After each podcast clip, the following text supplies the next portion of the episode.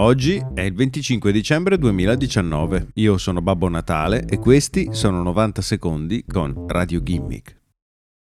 Due dei più grandi sviluppatori di sistemi operativi della Cina hanno annunciato la scorsa settimana i loro piani per lanciare un nuovo sistema operativo domestico. CS2C e TKC, questo è il nome delle due aziende, creeranno una nuova azienda di cui saranno investitori e con la quale collaboreranno alla creazione di un nuovo sistema operativo cinese.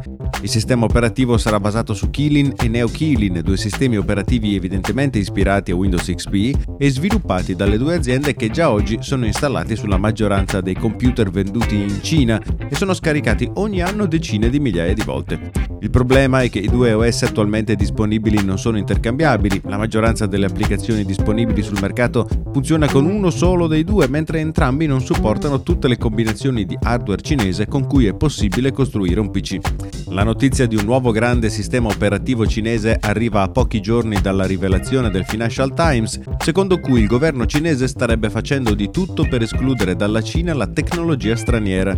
Proprio il governo cinese avrebbe spinto le due aziende, fino ad oggi grandi concorrenti, ad unirsi per lo sviluppo del nuovo sistema operativo. In Cina infatti le aziende sono sostanzialmente a diretto rapporto del governo, il quale le controlla con il suo pugno di ferro.